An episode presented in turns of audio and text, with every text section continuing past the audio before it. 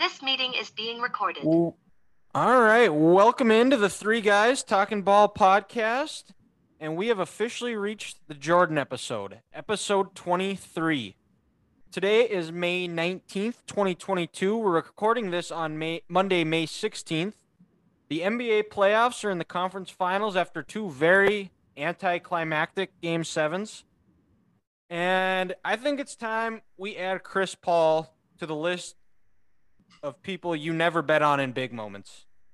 He completely disappeared after game four when a fan offered to hug his wife and mom a hug and he got offended. And this is the fifth series in his career that he was either up 2 0 or up 3 2 and ended up losing the series. On an earlier podcast, we talked about how he was a great leader, how tough he was. It was tough love, all that fantastic stuff. But in the biggest games, he disappears. He's never going to win a championship. And I don't want to say it, but I'm going to. Chris Paul is a fraud. This game seven between the Mavs Suns was the most uninspiring, lifeless, disheartening win or go home games I've ever watched. How can a team at home, best record in the West, look this dead from the opening tip? The Suns' big three of De- Chris Paul, Devin Booker, and DeAndre Ayton combined to shoot a whopping 9 of 27 from the field. This Suns team let Spencer Dinwiddie go off for 30 points. A guy named Spencer should not be mentioned in a game seven unless he's in the Sports Center, not top 10. Luka Doncic, after getting some crap by Devin Booker, is now Devin Booker's dad. So we got conference finals. Warriors, Mavs, Heat, Celtics. I'll let you guys talk for a little bit. Well, I'd, I'd like to start here, boys. And I texted this in our group chat yesterday, and we should have known the Suns were in trouble when the game starts off. They're one of 11 from shooting. Jae Crowder, Jae Crowder, a little D and three guy, has, has your one made three. Luka has 12 points, and they couldn't hit water if they fell out of a boat this Suns team, they looked lifeless. They looked scared. Dylan, in the words of your guy, Jim Harbaugh, they probably had chicken. Uh, oh, in their thousand percent. They were they were scared. They just they looked like they didn't want to be there, and you know they weren't they weren't ready to be champions. And Dallas was loose, and like what Reggie Miller said, they were playing with house money. They had nothing to lose. They went out there, they sent it. They were the underdogs and you know they got after him. Like you said, Spencer Dinwiddie goes for 30 points. Luka has as many more points in the first half than the Suns have as a team. It was just an all-out failure. They didn't show up. They were lifeless. Um, this is um, this is a legacy game, like you said, where Chris Paul will be remembered as a loser. Devin Booker is a regular season player because he didn't show up last year in the finals. Didn't show up last year in the Western Conference Finals either. The Suns, they're a regular season team who got caught up in the Instagram likes, and they're just they're frauds. Like you said, their, their whole team is frauds. But I, I do feel bad for Monty Williams. He doesn't deserve this. He deserves a championship. But like you said, it was just an absolute failure yesterday as an organization as a whole. This will leave a black mark on his team for years to come. Well, another part too yeah. is, is they they quit. Like DeAndre, uh, Monty Williams wanted DeAndre Ayton to go back into the game, and he said no. Get the guy off the team. If you if you're not going to show up and say no when a coach asks you to go in in a win or go home game, just get off, trade him. You're better off without him because that just tells me you're you're you're about DeAndre Ayton. You're not about the betterment of the team. And we all said that we thought the Suns were going to win this game, but as it got to a game seven, the more I thought about it was man, game sevens, you got to go with the best player, the team with the best player. And it's Luka Donk.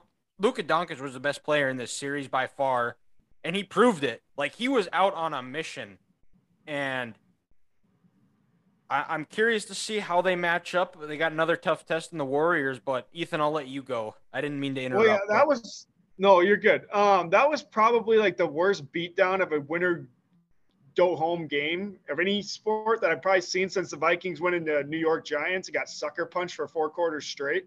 Yeah, in the 40, 40, 40 41 to zero. Yeah, just I don't know. That might, this might even be worse. I don't even know. I- Either one was just god awful. I'll tell you why this one was worse. This game was at home. Yeah, It was in True. the Valley. They had the fans, like they won 64 games in the regular season for this, and they let that happen. That that's so Mhm. much worse than what the Vikings did. and, and going back to what Gress said about Ayton, I was going to bring it up too. I, this has nothing to do with him not wanting to go back in, but trade him. The dude wanted a max contract or some, he wanted like a max super deal or something, whatever it was last summer. He's not good. He's not. He's not even worth an extension. Just get rid of him. Like he's not like your. He's not a lockdown defender. He's not a guy that's going to go get you 20 to 30 every night. He might get you 10 rebounds, but even then, Luka Doncic had more rebounds than him in the goddamn series. Like, are you freaking kidding me? Mm-hmm. Well, and and Ayton disappeared last year in the finals too. Giannis, Giannis took Giannis took his lunch money and took his girlfriend out for Dairy Queen with DeAndre Ayton's lunch money. It's Yeah. the guy disappears, and you know he did this at Arizona too. This really shouldn't surprise us when he Yeah, was in well- college. Yeah. Cut from the same cloth. Another, yeah, just uh, on that Chris Paul list: Arizona basketball, Gonzaga Mhm. basketball. You know, Chris Chris Paul teams when they have a three two lead in the playoffs. And I might, you could make an argument. This one might be worse than when he was with the Clippers and they were up three-one on the Rockets, and they were up twenty going into the fourth quarter. Because at least that they it, they played hard, but you you just you don't even show up. Like I think Chris Paul, I don't. I think it was that he didn't even have score until like halfway through the third quarter or something like that. It's like you just there were you could have put just a ghost out there and they would have done been more more Well- effi- efficient than Chris Paul. I mean, let's let's be let's let's be crazy here, boys. We probably could have went out there and gave a better effort than what the Phoenix Suns did last night. It's bad. I've It seen was- better it was- effort in my it's rec awful. league basketball. I was gonna say, yeah, I've seen I've seen better games at LA Fitness and more fight out of dudes at the gym than what the Phoenix Suns got. And and these these clowns at LA, they're just trying to sit back and and hold the court. They're they're not playing for twenty million dollars a year. No. Well, and I tried to get Chris Paul on on the podcast. I gave him a call, but I didn't even get a ring. it's hard to be a top three point guard of all time when you don't have a championship ring. And now, also on that note, let's stop calling him the point guard. Uh, it's over. It's done. It's it's Magic Johnson and everyone else. So let's just move on from that uh, from that debate here, folks, please. He's he's Steve Nash. He's he's on the same level as Steve Nash, but I'd even consider him lower because Steve Nash has MVPs. True. Yeah, true. But th- those Suns teams, did they make a, a conference finals? Yeah. Um, with Nash, or did, was that when They they lost? at least one. No, yeah, they did because they lost to the. I think they lost. They lost to the Spurs both times. Was I that think when they, they lost to the Lakers once. Because the one Yeah. was when they. The one was when they had uh Well, the Lakers. That was when they uh, Amar'e Stoudemire got suspended for Game Six because he ran onto the court because there was like a fight. And if I'm not mistaken, wasn't that one against the Lakers in like 2010 when um when the, the Lakers went on to beat the Celtics in the finals? If I'm not mistaken. It was either that one or 09. the year they beat the Magic, which we That- don't need to get into that one either. But Uh, we'll talk about that Sorry, game bud. too. Magic there. Woof. Game Four, Game Four was the worst one. Yeah, that's right. At home because they won in game He d- three. Yep, because Hedo Turkoglu pulled the Nick Anderson and missed both free throws that would have iced the game. Yep, I unbelievable. mean, hey, but Dwight Howard was an animal then. Holy hell. Oh, that's a guy that that that might be one player, underrated player I'd die on a hill for was Dwight Howard in his prime. He was stupid. Prime Dwight Howard. You could you could argue that was the best center play this league has ever seen. Like Yeah. from a Like, it wouldn't have been surprising. He could have went for 40 and 30 every night. Like Oh, that's for- not a joke. He, he almost he had he had I know he I think he had two quadruple doubles too, Stupid. where he had points, rebounds, assists, and blocks. And he won two two he won a two dunk contest and two defensive player of the years. But we'll move on to the other game seven. Now this one, it was it was also anticlimactic, like I talked about in my opening rant. But the Bucks fought. They just couldn't make a shot. They couldn't hit, like Grant said earlier, they couldn't hit water if they fell out of a boat. Giannis missed like four open layups, and the Bucks were ahead. They got out to a hot start in the first quarter, and then in the end, I think Grant Williams, Payton Pritchard hit some really big shots, which in game sevens, you need those role players to come out and do Williams- some uncommon things. Mm-hmm. Williams was seven of 18 from three. That dude shot 18 threes. Yeah, that's crazy that he shot 18 because it seemed like anytime a shot went up, it was going in. But you could definitely tell that the Bucks missed Khris Middleton in this game in this series. I think if they have him, they win in seven. I think that's flipped around or even close it out in game six. But Jayson Tatum, Horford, and company were just too much for Giannis. Giannis couldn't do it on his own. He played hard. He gave it everything he had, and he just fell short. Well, like I said at the beginning, I thought their defense would just take over the Celtics. They they had the best defensive team in, in the in the league, and I mean, without Middleton, that offense is lacking huge already for Milwaukee. On top of the defense they're playing with Celtics, so I, I that's why I picked them from the get go, and it didn't didn't prove me wrong here yet. Well, I, you know, Ethan and I, we said this from the jump, you know, without Middleton, just how deep this Celtics team was. Because you never know when, um, you know, Al Horford was going to go off in game five, what Jayson Tatum did in game six. And then to have, you know, Grant Williams go off yesterday. But then also for me, what I don't understand is this is Milwaukee, they're shooting 12% from behind the arc. When you can't shoot threes, stop shooting them. Get the ball inside. Try try to get some easy twos. Try a mid range because they could have kept that game close for a while, but they kept jacking up threes, trying to match Boston shot for shot, and they just disappeared. They eventually wore down, and then since they couldn't make any threes, and they was still four guys behind the three point line, and Giannis driving, they just pretty much put a box around the paint. And they didn't let Giannis get to the cup. So you know, Dylan, you're absolutely right. Had Middleton played, this is probably a different series. But also, what are the what are the Bucks doing if you're if you're shooting 12% from behind the arc? Stop shooting threes. Just I understand it was the Celtics day and they shot 40% from three point line, but at the end of the day, guys, you got to stop doing that because all they did was they, they just they beat themselves, which I don't just understand about just- that. I And I know the- the way this game is going is it's it's three or bust and But it's the game is getting worse because of that. yeah it it, it and, is And, and same, and same like I'll go back to you know two months ago, March Madness. You know the the Iowa Hawkeyes when they played Richmond, they kept shooting threes and they just they weren't making their shots. And you know you end up losing that game. I can't remember was it six points, you know eight points. But if they didn't, if they would have tried to at least maybe attack the cup more. And then stop shooting threes and stop shooting themselves in the foot. Who knows? They maybe could have won that game. They still maybe would have lost. But again, you're shooting 12% from behind the arc. Stop it. And it, and like you said, it's making the game worse. People don't didn't want to watch. watch the game, but were they just like packing it in and tight the Celtics and like just dared them Yeah, to shoot? or- middle of the middle of the second quarter into the second half, they almost had at least three or four guys around the paint every single Yeah. time because, like I, like I said earlier, they weren't making their threes, and since they weren't making their threes, when Giannis would drive, they would just go all towards him because it's not like you know Grant Williams. They not like the Bucks had a Grant Williams, um, you know, or Pritchett, uh, who were who were making you know forty percent of their shots, and you had to worry Yeah. about them.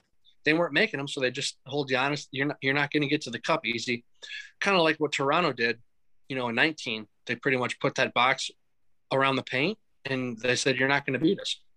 Yep.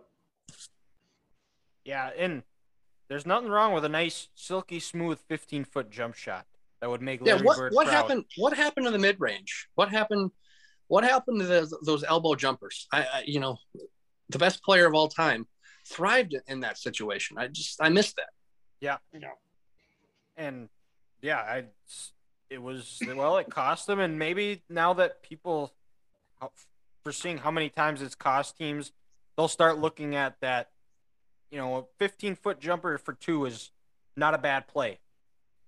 Because yeah, because if you're only making 23% of your shots from behind the arc, and if you can get closer to 35%, um, 38% with that 15 jumper, you know, 15 foot jumper, you're going to win more games because eventually you're going to be scoring more points.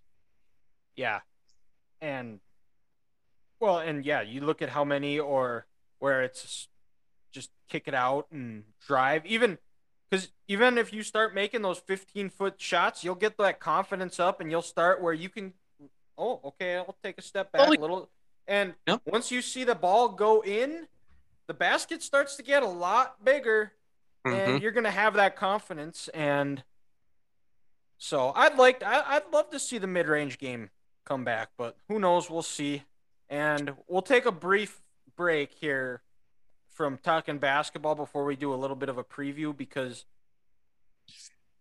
uh, Grant, we have a little bit of our our first like podcast controversy. So, the Wild also another team that just looked lifeless, disheartening, uninspiring effort in game six against the St. Louis Blues. And we had one of our good, loyal listeners of the podcast tweet at us. And Grant doesn't, I don't think, knows about this because he is locked out of his Twitter right now because he used an old email he doesn't remember the password to. So he doesn't know. But, question of the day, Grant. Are you a Mhm. Wild fan or are you a St. Louis Blues fan? Ooh, so you, you got me here. Uh Um, huh. Yeah. um, actually, the number one team is the St. Louis Blues. Okay. When, out. when did when did state. when did this happen? When did this conversion happen? Because when we first met you, you were a Wild fan. Mm-hmm. So when they won the when they won the Stanley Cup, he's a homer. Nope, nope, nope, nope, nope, nope, nope. So story story time. Story time here, boys.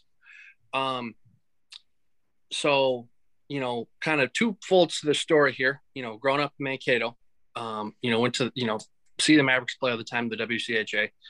And uh, you know, my favorite Mavs player of all time was David Backes. Um, David gets drafted by the Blues, kind of follow him into the NHL there. Um, and was always following Davis uh, David, excuse me, and always always liked watching the Blues. Always loved the way they played.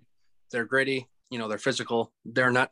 It's not sexy, um, but you know what? They get from point A to point B very well, and they just they mucky it up, and uh, they make the, their opponent feels the Blues when they play. And you guys know me. That's just who I am. Always, you know, more an old school kind of guy. You know, I'd rather watch um, a 17 13 football game than watch Oklahoma play Texas Tech when it's 55 to 48. Um, but I always just kind of kept that hidden a little bit uh, to myself. Never really went out there to let everyone see that. And uh, it took Mr. Uh, Mr. Caleb, first college roommate, to kind of you know poke me in the stomach and say, hey, you know, Grant here. When you're watching, when you're watching the Blues play, like you know, on NBCSN, or when they're playing the Wild, when they're playing the Blackhawks, you get almost more emotionally invested into them. Uh, you know, hey, why is that? And I was like, I had to sit back and kind of think about it. And I said, "Uh, you know, I'm not sure. Um, maybe just, you know, again, it wasn't kind of the way the Wild played, just wasn't feeling or anything like that. And then Caleb, you know, then he went out and he bought me this blues hat that's actually kind of right behind me here. Um, and just, you know, kind of kept following, you know, and then they add players, you know, Alex Pietrangelo, Vladimir, Vladimir Tarasenko, and then, you know, just the roster as you go on. And uh, it just, it kind of morphed, you know, in, into that. And, um, you know, it's just, like I said, that's just kind of how, how it came. And that, that transition, you know, probably happened close to 2015 where, you know, Caleb kind of, he poked the bear and he said, Hey Grant, you know, I, I think you're more of a blues fan than, than what you lead on and then what you are. And then, uh, you know, I guess, you know, it's just here we are. So um, that is kind of how that transition happened and where we, uh, where we go from there.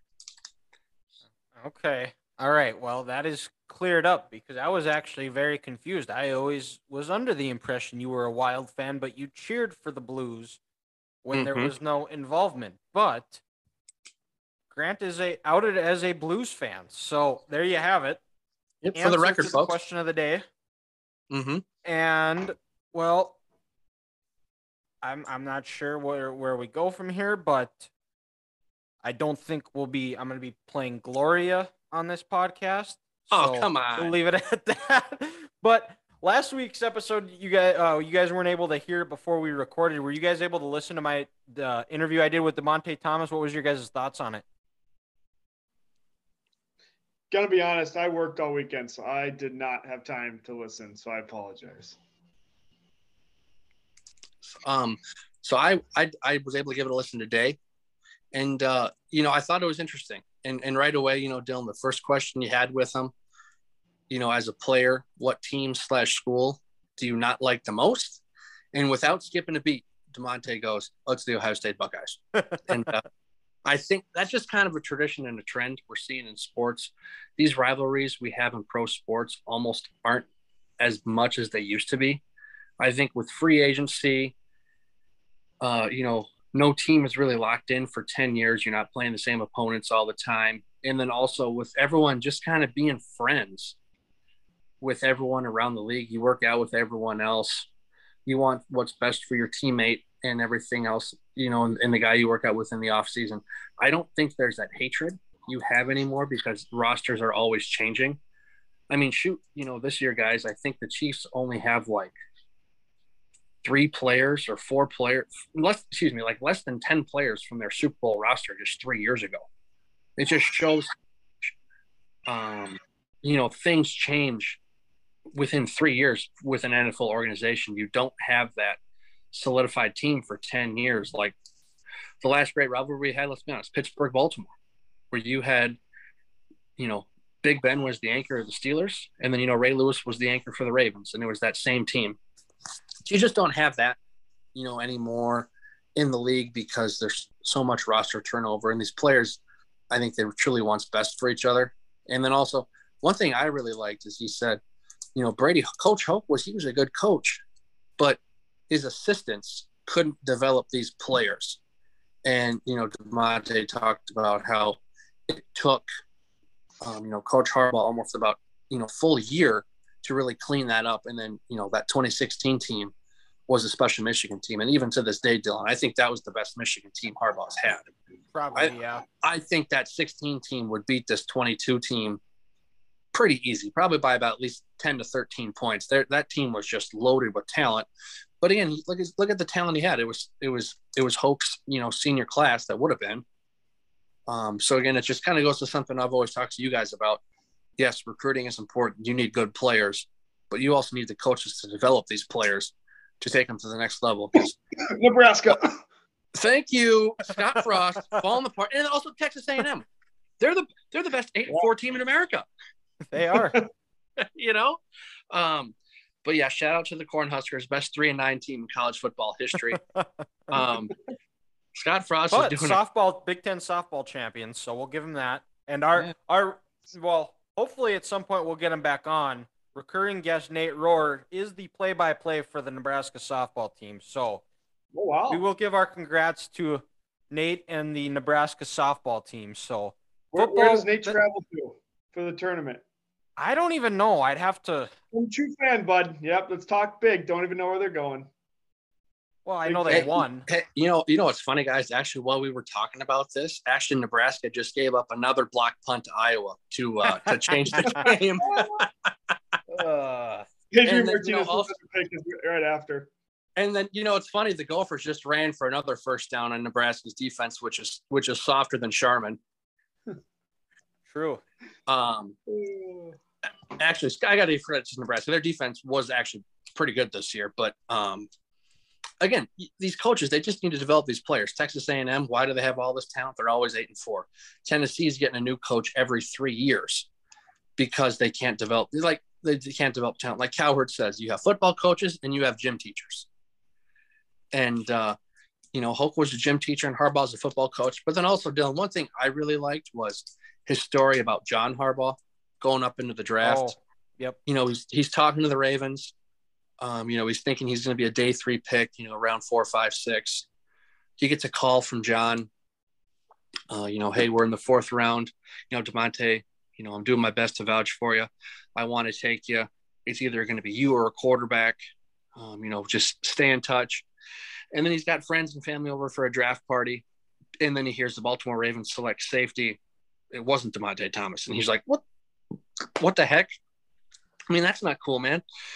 You know, you gave me you gave me your word and you do this to me and you shortchange me. But then to fast forward in the 2018 regular season before a game, to have Harbaugh come up to him, know, call him by his first name, hey Dymonte, want to bury these feelings. You know, nothing against you. I did my best. sometimes there's just some things a coach can't control in this league. And uh, you know, if I had my way, I would have I would have had you there. And then from then, you know, Dymonte he buried the hatchet, and he was, and then and then he finally realized in that year, man, you know, the NFL it is a business, and uh, you can't take anything serious these guys say, um, because there's always someone above them with more power who's going to do something that you might not agree with that hurts you. So that that was that was really cool to uh, um, you know, to hear, you know, from that because it's kind of it's always fun to hear about how the league is run behind closed doors. When you get a story like that, it's pretty cool, and I think it just shows that John Harbaugh is a good guy. And Oh, yeah. again, Baltimore, Baltimore's just a class organization, and they know what they're doing. Yeah, for sure. And yeah, it was it was it was fun talking to. Hopefully we can get it make it work out where we can all four be on here, but we'll go back to some NBA talk, preview the conference finals, and I gotta What uh, what's going on here? Are you okay, buddy? Can you talk? yeah. I don't know, it's like echoing maybe. I don't know. Can you guys hear it? I can hear. I can you. hear it. Okay. Is that better? Yeah. Sure. It's not as echoey. Okay. Cool. Hello, All right. hello, hello. All right. So Heat Celtics games it'll be game 1 is going on Tuesday Tomorrow- night. Tu- Yep. Tuesday night. So we'll already by the time this is recorded, we'll have well both games will be have one game in with game 2 be, being played Thursday when it's released. Game this Heat Celtics, it's I wouldn't be shocked either way whoever won. To be honest, I I, I think there's reasons the Heat win. I think there's reasons the Celtics win. But we'll see if Jayson Tatum can take that next step. He's been in two conference finals now, I believe, losing to the Celt to the Heat in the bubble in 2020. So Celtics have some revenge. And then also in 2018 against LeBron, when the Celtics were Yep. the seed or the two seed, they had home home court. Yeah, they were the one. They were the one seed, and because or no, they were the two because the Heat or the Cavs were the four and beat the Raptors, who were the They one. beat the seed that Raptors. Yeah, they swept Yep. the Raptors. Yep. But you know, also the Jayson Tatum dunk over LeBron, where it was kind of like, oh, yeah, this kid can play. That was kind of, Yeah, you know, He's the, the, the- yeah, you know, that was kind of his moment where you're like, oh yeah, this this dude's legit. Yeah, the the Jimmy Butler Jayson Tatum matchup is going to be very exciting to see. I think it's going to come down to who who shoots better from the outside, and Mhm. I think I I I wouldn't. I think this series goes seven games, and I like the Heat in seven because they're at home, and I like Jimmy Butler a little bit more than I like Jayson Tatum. I'll take I'll take the Celtics for two reasons. One, I picked them before this whole playoff started, and I'm a man of my word like the Joker, so we're going with them on that. Yeah, there you And go. Two, I think Jimmy Butler's a giant douchebag, and I never liked him, and I never will. And screw that guy, he's gonna lose. There we go. That's my Herring. uh, expert analysis. Well, nice to see Ethan's caught in his feelings, like um, Yep. the other six million people in I'll this state. basically skip. You- you- You're not quite that bad, but you know, you're I, caught I mean, I, I God, I would sure hope not. Just just put put me down if I am. you know, you're, you're just you're caught in your feelings there. But I do respect you for sticking with the Celtics. Like you said, you Yeah. picked them before, the Nets series. You picked them last series. You're going to stick with them. You're a man of your word. But I'm with Gress. Uh, I think I think Heat and seven. As you guys know, I've said these last couple of episodes. The Miami Heat are now my team. That the Timberwolves are out, and it just comes down to culture, culture, culture.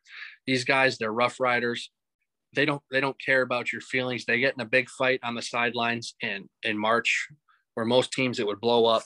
These guys, they just you know it takes four or five days to brush brush things off and you know let you know let your feelings kind of cool down a little bit. But um, I just I think the Heat they're going to be a little too much and they're a little deeper than um, than the Celtics. You know because Strus he's a nice he's a nice starter where he can get you know 15 a night if you need him in game seven which you might at home but then just the uh, the championship pedigree they have on their bench you know with pj tucker last year playing with the bucks and then i know he doesn't play but udonis haslem you know, being a being a three time champion with this team, he's just going to give them something on the bench that they need um, to kind of get over the hump. And then also, you know, let's not forget the Tyler Herro welcoming party in the 2020 bubble in that Eastern Conference Finals.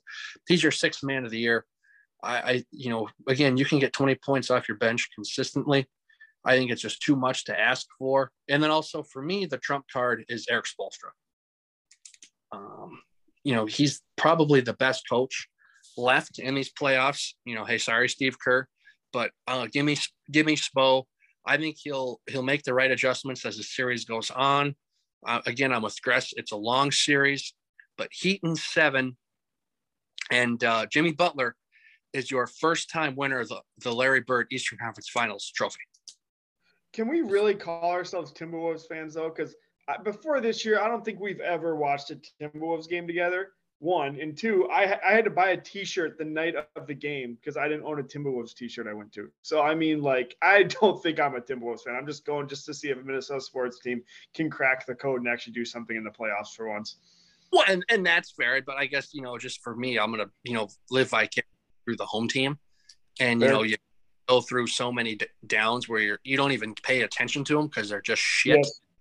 So it's like, hey, team that you know 46 regular season wins let's give it a shot. Let's see if the home team can do anything. Yeah. And they can't. So we're just I, mean, gonna... I mostly went to that game to yell vulgar things at a team that can't hear me anyway so but it was well worth it. It was fun. So you, you did what you you did what you accomplished to do. You had a good yeah, time. okay. And now yes. you're back on the celtics bandwagon and i spent $22 on a whiskey coke i mean it, totally worth it speaking of which yeah. you guys see the prices for uh, beer at the pga it's eighteen dollars for an Mich Ultra. Eighteen. Wow. Which, you know how much money you would have I, spent on your mouth waters? A lot. Oh, you'd be, I, you'd, granted, you'd be granted. I, I oh. say that like it would hold me back from spending money, but no, I would. it would be forty bucks every time because I'd get two, and well, by the, it, I would, yeah, I it would it would be bad for the pocketbook, but. And you know, shout out to Southern Hills Country Club there in Tulsa for hosting yeah. this tournament.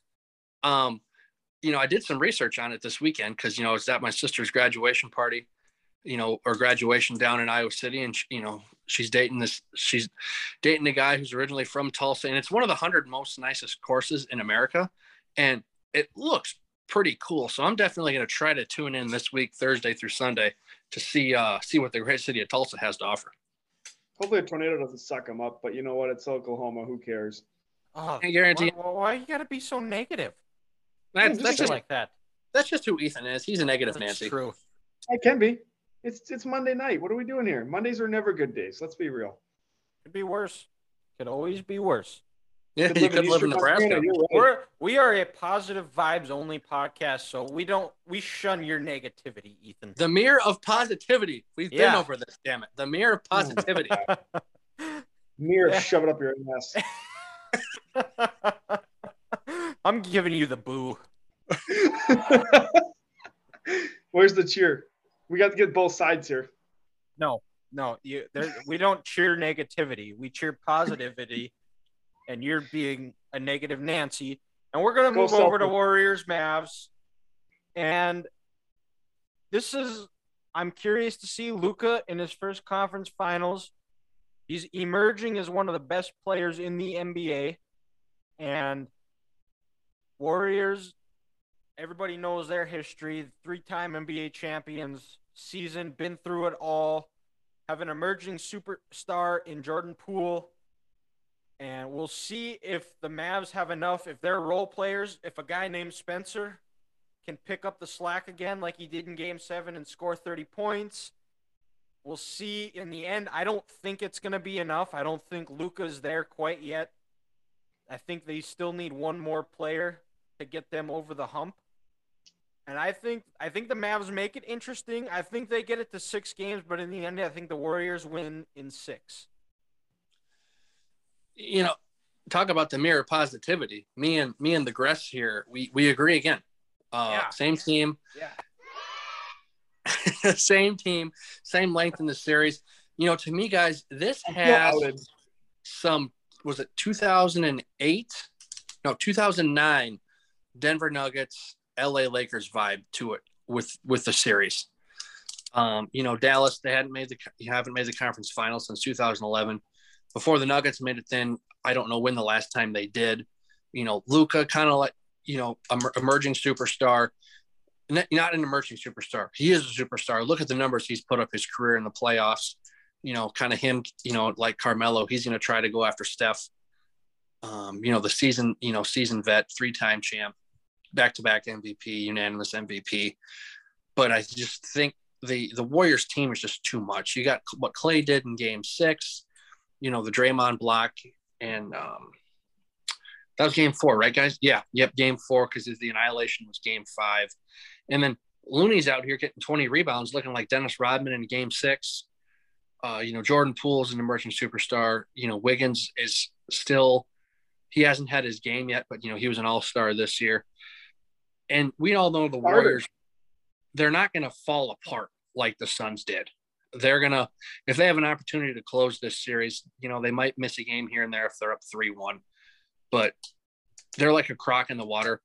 Um, they're they're to get their kill more than 50% of the time and i just i think the warriors are just too much and steph is on a mission ever since last year when they lost to memphis and he said you guys don't want to play us next year you know clay's clay is back from injury he you know look, looking like jackie moon is looking like he wants to take on to be a finals mvp it's it's too much too much for the mavericks i think i think this series will be 2-2 after four but uh, the Warriors close it out in six. I, I do want to give credit first to Nick Wright. He was on the Luka train well over a year ago, talking this guy up, saying he's different than like any other player in the league right now, and saying he's a top three player. Well, he, he wasn't wrong. Uh, Luka's no. ridiculous, no. like stupid. Like I might start calling him the White Mamba soon because he's playing on a level I feel like only Kobe we've seen play at this level in the playoffs in a long, long. Like, what he did in the series versus uh, Phoenix has literally never been done before. His stats, like it's freaking insane what he did. And uh, didn't he have more points than Devin Booker, more assists than Paul, and more yeah. rebounds than DeAndre Ayton? That, that's incredible.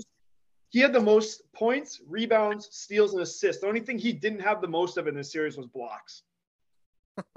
like that's insane. Like that's well, and so could you imagine how good Luka would be if he actually tried on the defensive end? Yeah. Yeah. If he actually lost weight and got shape and just wasn't like a, a, some white turd running around, but he's actually really good at it too. I don't know. It doesn't make sense. Well, guys, he's averaging 40 points for his career in the playoffs. It's it's insane. I mean, this is it's like nuts. this is like this is our version of Larry Bird. Yeah. Yeah. So like so I'm one, I'm just gonna want I just want to disagree with you guys because no one likes everyone that agrees all the time. So one, I'm thinking Dallas, Dallas for that reason in this series. Uh, to whoever, whichever team hits 15 threes first might win these games, like legitimately. It's just going to be threes chucking up there constantly. Because you know how earlier it's going to win. I mean, you know, sounds, earlier, it's earlier, but. earlier tonight, I said, "Hey, you know, give me a 17-13, just a grimy, rough, rough out, you know, football game." This is the opposite. Yeah, this is this is this is this, Buffalo, Kansas City. Oh yeah, this is Buffalo, Kansas City. the last two minutes. This is this yeah. is better. This is Oklahoma, Oklahoma State. I mean, we might see Mayfield and Mahomes on the field. I mean, all they do is score 70 points when when they go up against each other. Mm-hmm. Uh, the whole mid-range game that we're talking about, yeah, that's not happening in this game. Nope. In, in this series, it's I. Well, I Luka has his fadeaway. It says like Dirk Nowitzki one foot fadeaway. He does have that. That's technically he, a mid he does have that, and God, that is a sexy shot to watch. But I honestly think the lowest point total we'll see in this series by a losing team will be like 118. It yeah, could. it's gonna be high. yeah, neither team. Really, I guess Golden State kind of plays defense. Denver and Denver, Dallas definitely does not play defense. No. no, well, when your head coach is Jason Kidd, he doesn't believe in defense. He's just gonna, we're just gonna score more points than the opponent. Well, and I think if so Dallas wants to have a shot in this series, they got to steal either game one or game two. Yeah, that's not winning four out of five against this Warriors team. No, just not no. happening. I'm just taking the hot hand. I'm going with Luka. Why not? Let's have some fun. All right. I, yeah. I be and I wouldn't be surprised, guys, if Dallas or Boston wins mm-hmm. either. I mean, yeah. like we oh, talked I'm about last week, it's just going to be a it's it's going to be a great series. And Ethan, you said this. You wouldn't be surprised if Dallas won that series when the Suns were up 3 2. And you were right. Well, yeah. And. I think in game or going back to the Heat Celtics, I think I think Heat right now are point and a half favorite. I if you guys get a little gambling inch for Tuesday night, I would go Heat one and a half because I think the Celtics are going to be. Emo- It was an emotional series. They were tired, exhausting, similar to what they did with the Nets, and Mhm. the the Heat. They're going to be. They're well rested. They've had a few more days off than the Celtics have. The Celtics have to travel and go play. I think that might be just a little bit of an emotional. Have a little bit of an emotional letdown. And I think they actually. I think it's two-two with both teams winning a game on the road to make it two-two, similar to what happened in the Bucks Celtics series. I, I would agree, and I, I fully expect at least the Celtics to, to win game two. Yep. You know, so it's one like you said, one one going back to Boston, and I'm you know it, it- we both said the series is going seven, so it's probably two two after four. Yeah, for sure. And well, we're gonna go to curveball of the week, and since it is the Jordan episode, I think it's only right where we talk about because we both we all all three of us have seen the entire Last Dance. Twice. Yeah, me too. Guilty. Mhm. And watching that, it's incredible. If you haven't watched it, I don't know. You must have been living under a rock or was my geology teacher in college who doesn't believe in internet or cable at your house because you want to your kid to have a normal life. Hey, rocks are cool, bro. I'm not saying they're not. I'm not saying they're not, but I'm just saying my geology teacher was not cool. And and after seeing an email that he sent to students last year, you would definitely understand why I would say that, but I won't share that today. That might be another one, but so what was your guys' how do I word this? What was we'll- just we'll just have I guess we'll just make this an open forum about the last dance. We'll just which I think the guy the the way my favorite part of it was the way he was able to create rivalries in his head that would just fuel him to outbeats to just go beat you. And it didn't matter what. Like when they were playing the uh the Washington I, I don't know The- if they were the- the Wizards at the I time think they were the I think they were the Bullets at the time. the guy scored 37 and he said, Nice game, Mike. And then they had Mhm. to go to Washington and Mike had 35 at halftime. Well, yeah, because he told BJ Armstrong, he said, I'm gonna put 35 up on this guy in the first half. And he went out and he did it.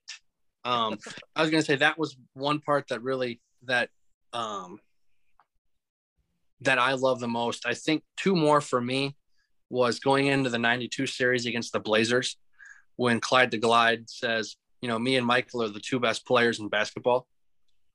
And MJ goes, Yeah, Clyde was a threat but I took that personally because he was nowhere, he was nowhere near my skill set was, and I'm the defending champ. And like you told Magic Johnson before game one, when they're playing pool at MJ's house, I'm gonna give it to this dude. He doesn't know what's coming. And then you know that was the first half when he had yes seven, I think Six. seven three six threes in the first half, and the series just looked over. The famous shoulder shrug. He looks over at Magic and he's just like, "Hey, I told you I was gonna give it to this dude, and I gave it to this dude." another one that for me was when he was still retired at the time in 95 and was it um you know russell? The bulls were playing the uh the jazz were in town. They were playing the bulls. Mj wanted to go see practice you know dab up malone and stockton. And russell byron looks at him and says mj you know i'd lock you down if you came back. You, you retire because you can't handle me? And he's just like oh karl get this dude put put this dude in his lane. Why is he coming at me like that? He shouldn't be coming. Uh, don't worry about it, MJ. He's he's just some young rook. He's confident. He doesn't know what he's doing. And he goes, from that moment on, that guy was on my list. And to Did get him, get him though? I don't think you ever had a chance to get him though. Because Well, yeah, no, with the, there wasn't. Yeah, no, he he, he didn't. But no, it, it but- wasn't a push off. oh no, he was leaning forward. His momentum took him there, and then you know to hit hit the shot, you know Jordan game six, but then also the people the shot people forget about you know ninety seven in game one. Um, you know when he iced that series right there, it just goes this dude. If you badmouthed him, he remembered who you were, and uh, he was going to give it to you later. And the series, you know, like in '97 when they gave Malone the MVP, he said, uh, "Hey, you know, you know that's what I needed to win the finals here." Yeah, I, I agree with Grant. My favorite part was definitely when he said like, and I took that personal. Like, you get the whole the, the meme of it and everything. Like, you just fantastic. I can't remember if this was actually in the series or not, but didn't he like make a guy like quit basketball forever? Like some suit. I can't remember if I read this on or if it was in the actual show, but like he made another player like question his ability so bad the guy never played basketball again. I, I remember. No, it wasn't I, in a last dance, but I think I kind of remember hearing that story. Oh, yeah, I've never. Maybe maybe I have, but It was some point guard, and Michael made him feel so shitty and just such a loser. The, du- the dude quit playing basketball for multiple years. You know, and another thing, I another moment that I really loved was when they were talking about how he was trying to get over beat the Pistons. You know, the Pistons that had the the Jordan rule. I can't remember the old player for the Pistons. Um, I can't remember when he said this, but he said rule number one: we can't let him in the air because once he uh, gets John Salley. John Salley, It was Yep. either John Yep. Salley or Joe Dumars. it was Sa- Salley said it. He goes, Okay. because once he's in the air, he's got. You, you, you can't let him in the air. We you got to keep him on the ground, and then just the how these other players were just mesmerized to go up against him, and what the things they had to do to make sure he wouldn't beat you was just unbelievable. And also, one we're forgetting, guys, is the Gary Payton, the glove, Glove. Yeah, the glove. You know, hey, I was the fuck up boy in this series. You know, I wish I would have gotten on him earlier. You know, then we could have changed the series and we could have won. You know, the you know, MJ laughing, and you know that famous meme that we have. You know, after that, it's like I had no problem with the glove. Um, it's just it's one of those where it's just it's iconic that you know we're never going to forget about that and how he didn't think anyone was on his level and he you know and like he said he never lost the game he just ran out of time Yep. And the other one too was I that when Ethan you were talking about made him feel so bad, but it was in a preseason game and Reggie Reggie Miller was playing him and he was having a really good first half and he goes up to Mike and starts like, Aren't you supposed to be like the greatest ever? You don't you don't seem that great. You're not that good in a preseason game. And then Mike probably wasn't even gonna play the second half. Probably went and told Phil, Hey, this young buck's running his mouth. I gotta show him. Well, he showed him who Black Jesus was. Mhm. and also a great quote from that. This is the last time I will ever talk bad about Black Jesus. Mhm. That and then I also was able to read his trainer Tim Grover's book, and he talked about when he hired him because Tim Grover he was based out of Chicago. He just finished up his masters, and what he did was he wrote letters to every single Bulls player except one about wanting to train them personally and being their trainer. And the only person he didn't write to was Michael Jordan because he thought there's no way this guy would this guy would ever want to like would ever want to work with him and this new unproven guy. And the only way reason he found him was because Mike was just passed it by going through this dude and it was in another teammate's locker. He just passed it and he saw it and he's like and at that point Tim Grover never heard from anybody yet. And then he got a call one day from the Bulls that said, "Hey, we have there's a guy that you wrote to that or there's a player on the Bulls that's interested in training." He's like, "Oh, well, who is it?" Michael Jordan. So goes meets and talked about all the training he would do and he talked about it briefly too in the series about how when they would start doing reps and different ways to train his body and just the just the training that or in the like all the prep that Grover went to get Michael at peak performance because right away he was he said that if you're a, he's had he at that point MJ had injuries with his groin and ankles and I think quads. And one of the first questions Grover asked him was what do you think you need to do to become a better better. And Mike, I can't remember what he said, but Tim said, Well, where do you have your most injuries? And he said, Your ankle, groin, quad. And he's, if you shore up that and strengthen those, you're already going to be a better athlete. Strengthen those. And then when they would have him work out and do reps, Tim would tell him to do 10 reps. Mike would do 12. He'd always be doing more and more. And it proved even within the work where he constantly was building his body up when he took a year off from baseball. And there was an article too, I remember in Sports Illustrated that talked about how he was failing the game. But they talk about Francona, who was the manager for the Birmingham Barons where he played, how he would get up before everybody. The way he practiced in basketball was the same way. First guy in, last guy out. And they would talk about how his hands, his cal he'd have hands, his just open skin all the time for how many times he'd be hitting a ball. And he hit, it was a mir- he hit like 230 after when you're mm-hmm. 30 years old, not playing since your junior, senior year of high school. You can hit 230, go from not playing for 12 years to going to double A baseball and hitting Because- 230 is incredible. Because like the guys, it, the work ethic, like if you is, it, it was just relentless. The guy just didn't quit and he didn't lose a game. He just ran out of time. well, and then also, you know, Francona said one, he probably would have made it to the majors. Yeah. And true, just with how big he was, his skill set didn't line up, but the media was too small at single A. So they had to bump him up to double A just because of who the guy he was.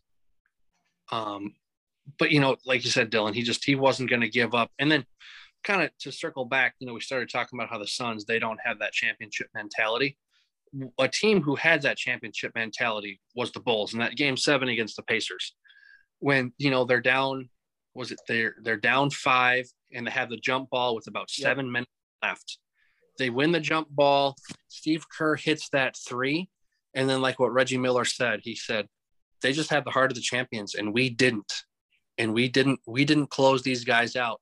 And they did, and they went on to win, you know, win that game by nine points. But you know, again, back to you said, game seven, it takes one play, it takes one role player to to make that big shot. And then, you know, you have that championship DNA in you, and it, it's over. Yeah. Um, Well, that's just- I think what. Chris and Paul how was- he affected that whole Bulls team. Um, you know, they knew they had MJ, but we just needed one guy to make a play, and eventually the confidence that he had was gonna go off to everyone else, and they were gonna, you know, win a game seven against probably the team that they should have played in the NBA Finals and make it look easy. Yeah. And well, we talked about Chris Paul earlier, where he was. I think he he has those similar tendencies, but I think Michael also had a good balance of understanding when he could do say certain things and be the asshole and push Mhm. guys, but he also had that good understanding of when to be calm, understanding, and know when to When to know, push, be be that kind and nurturing type as well. yeah, and it was exactly. also similar with Phil Jackson, like just understanding guys and how they worked and understanding their how mentally they were or how they handled like their mental health. I think he was good at understanding that and it's it's why he's the greatest. I can't believe anybody has ever ever tries anymore to make an argument about anybody else being the goat Mhm. because don't even it, there's nobody in the same sentence as him. Nope. No, there is not, sir. No. So, Ethan, you got anything else? I don't enter that conversation because I didn't see him in his prime, so I just stay away. It just pisses people off. Respect. Yeah, fair enough. And with that, we hope this final segment inspired you to go out and be the best you can be. So we will talk to you next And week. LeBron's a piece of shit. We're back. Make sure you tune into next week's episode as we give our reaction to the NFL schedule release, highlighting some of our favorite games of the upcoming 2022 NFL season, and give our updated thoughts on the NBA Conference Finals. Make sure you are following us on all of our social media platforms where we will be posting other content. check out the Three Guys Talking Ball Facebook page. Follow us on Twitter, Instagram, and TikTok at 3GTB Podcast, where we will also be posting short clips of the show and other content. You can also check out our Three Guys Talking Ball YouTube page, where we will be posting the full podcast if you want to see the video version. That puts a wrap on this week's episode of the Three Guys Talking Ball podcast. We'll talk to you next week.